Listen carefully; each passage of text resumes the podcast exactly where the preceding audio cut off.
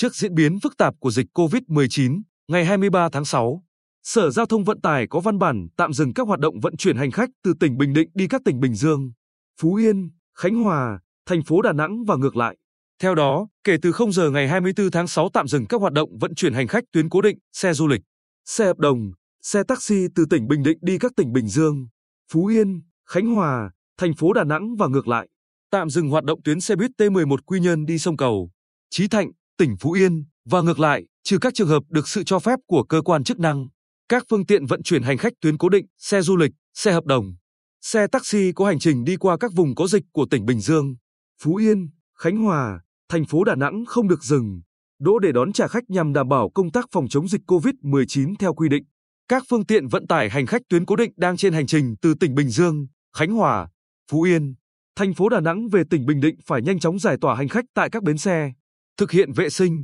sát khuẩn phương tiện, đưa phương tiện về nơi đậu đỗ. Lái xe, nhân viên phục vụ trên xe và hành khách đi xe nghiêm túc thực hiện khai báo y tế, sát khuẩn, đeo khẩu trang và thường xuyên theo dõi sức khỏe. Các đơn vị kinh doanh vận tải tiếp tục thực hiện nghiêm các biện pháp bảo đảm an toàn phòng chống dịch COVID-19 trong tình hình mới theo hướng dẫn của Bộ Y tế, Bộ Giao thông Vận tải và các quy định về phòng chống dịch của các địa phương liên quan. Giao thanh tra Sở Giao thông Vận tải tăng cường kiểm tra và xử lý nghiêm các trường hợp vi phạm quy định, phối hợp với các lực lượng chức năng tăng cường thanh, kiểm tra và xử lý nghiêm các phương tiện vận tải hành khách đón trả khách không đúng nơi quy định. Các tổ chức cá nhân liên quan có hành vi vi phạm quy định về phòng chống dịch COVID-19